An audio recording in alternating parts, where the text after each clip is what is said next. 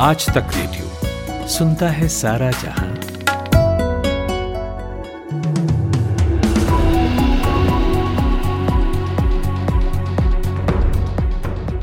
मेरा नाम सूरज कुमार है और आप सुबह दस बजे का पाँच मिनट सुन रहे हैं। आज पीएम मोदी दोपहर में देवघर पहुँचेंगे। वे देवादस ज्योतिर्लिंग वैद्यनाथ धाम के विकास से जुड़ी योजनाओं का शिलान्यास और उद्घाटन करेंगे। योजनाओं की कुल लागत सोलह हज़ार करोड़ रुपए से ज़्यादा की है। इसके साथ ही वो देवघर एयरपोर्ट का भी उद्घाटन करेंगे।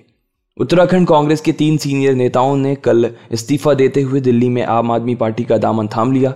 आप उत्तराखंड संयोजक जोत सिंह बिस्ट ने बताया कि उत्तराखंड प्रदेश कांग्रेस प्रवक्ता राजेंद्र प्रसाद रतौरी, प्रदेश महिला कांग्रेस उपाध्यक्ष कमलेश रमन और सोशल मीडिया सलाहकार कुलदीप चौधरी ने दिल्ली के उप मुख्यमंत्री मनीष सिसोदिया की मौजूदगी में आम आदमी पार्टी ज्वाइन कर ली।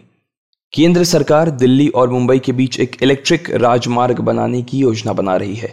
ये बात road transport and highways minister Nitin Gadkari ने हाइड्रोलिक ट्रेलर ओनर्स एसोसिएशन के कार्यक्रम को संबोधित करते हुए कही। इलेक्ट्रिक राजमार्ग आमतौर पर ऐसी सड़क होती है जिस पर चलने वाले वाहनों को बिजली की आपूर्ति की जाती है।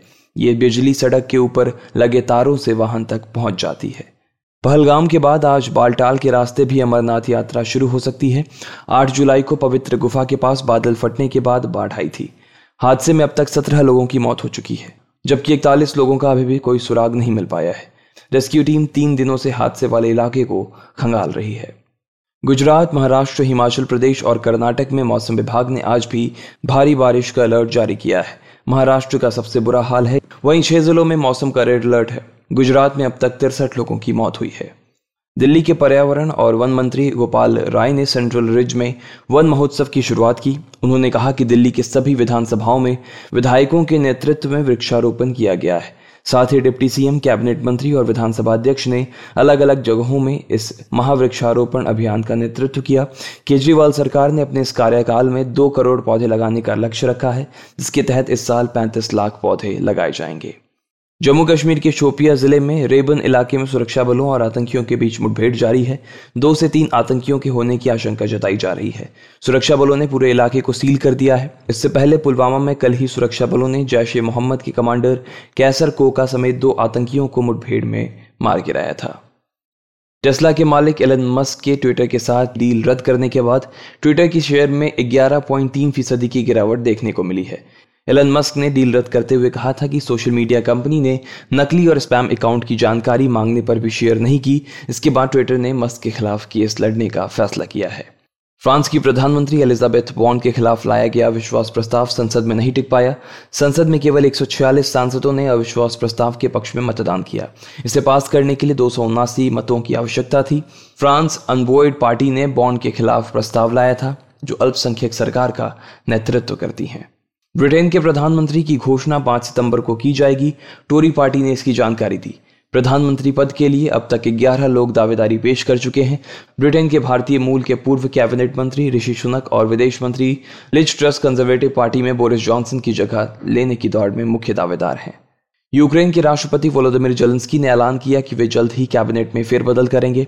उन्होंने कहा कि विदेश नीति को मज़बूत करने और भ्रष्टाचार को रोकने के लिए फैसला किया गया है।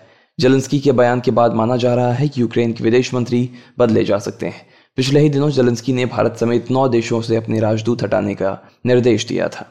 ब्राज़ील में अमेजन के जंगल की कटाई रिकॉर्ड स्तर पर पहुँच गई है।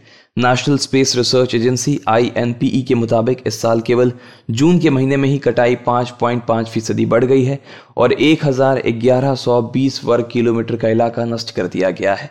यह पिछले साल इन्हीं महीनों में हुई कटाई की तुलना में 10.6 फ़ीसदी ज़्यादा है। भारत और इंग्लैंड के बीच तीन मैचों की वनडे सीरीज़ का पहला मुकाबला आज ओवल में खेला जाएगा। भारत ने हाल ही में इंग्लैंड को टी ट्वेंटी सीरीज़ में दो एक से हराया है। और कॉमनवेल्थ गेम्स में क्रिकेट को भी अब शामिल किया गया है। इस बार कॉमनवेल्थ गेम्स में क्रिकेट मैचों की शुरुआत 29 जुलाई से होगी। इसमें पहला मुकाबला भारतीय महिला टीम और ऑस्ट्रेलिया महिला टीम का होगा। कॉमनवेल्थ गेम 2022 के लिए बीसीसीआई ने टीम की घोषणा भी कर दी है। इस टूर्नामेंट में भारतीय टीम की कप्तानी हरमनप्रीत कौर करेंगी, जबकि स्मृति मंदाना को उप कप्तान बनाया गया है। तो ये थी सुबह दस बजे तक की बड़ी खबरें। हम दोपहर एक बजे और शाम चार बजे आपसे फिर मुलाकात करते हैं। आप सुन रहे हैं आज तक रेडियो।